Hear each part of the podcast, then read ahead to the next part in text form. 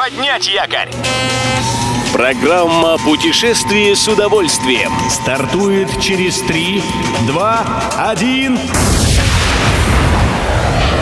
Приветствуем всех любителей путешествий, с вами Тимофей Гордеев. Сегодня в программе вы узнаете, какие мультимодальные маршруты работают этим летом в России, какие зарубежные направления интересны россиянам в августе и каким фестивалем встретит в эти выходные своих посетителей Петергоф. Поехали!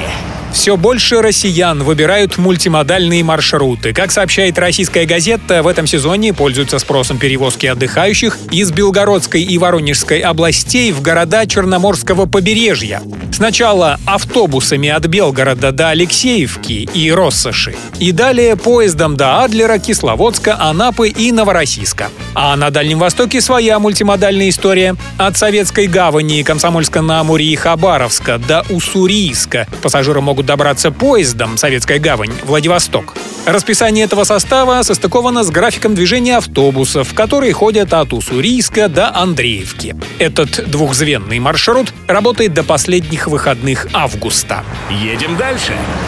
Список желаний россиян по зарубежным поездкам на август почти без неожиданностей. Стамбул и Тбилиси, занимающие в соответствующем рейтинге сервиса One to Trip первые и второе места, довольно предсказуемы. Сюда и лететь без пересадок, и, как говорится, дорожки эти давно исхожены. А вот очутившийся на третьем месте Милан немного озадачивает. Прежде всего тем, что добираться надо транзитно, и что в Италии этим летом жара стоит просто несусветная. Но, видимо, уж очень сильно соскучился соскучился наш турист по Милану.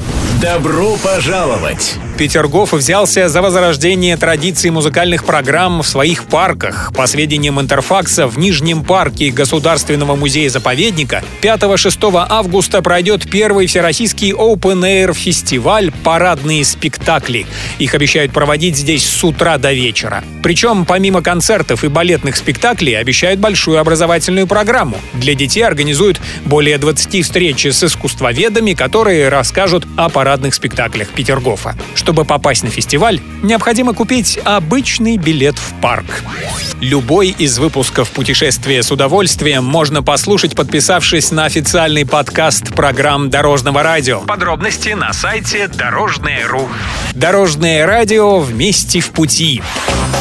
Программа «Путешествие с удовольствием». По будням в 14.30. Только на Дорожном радио.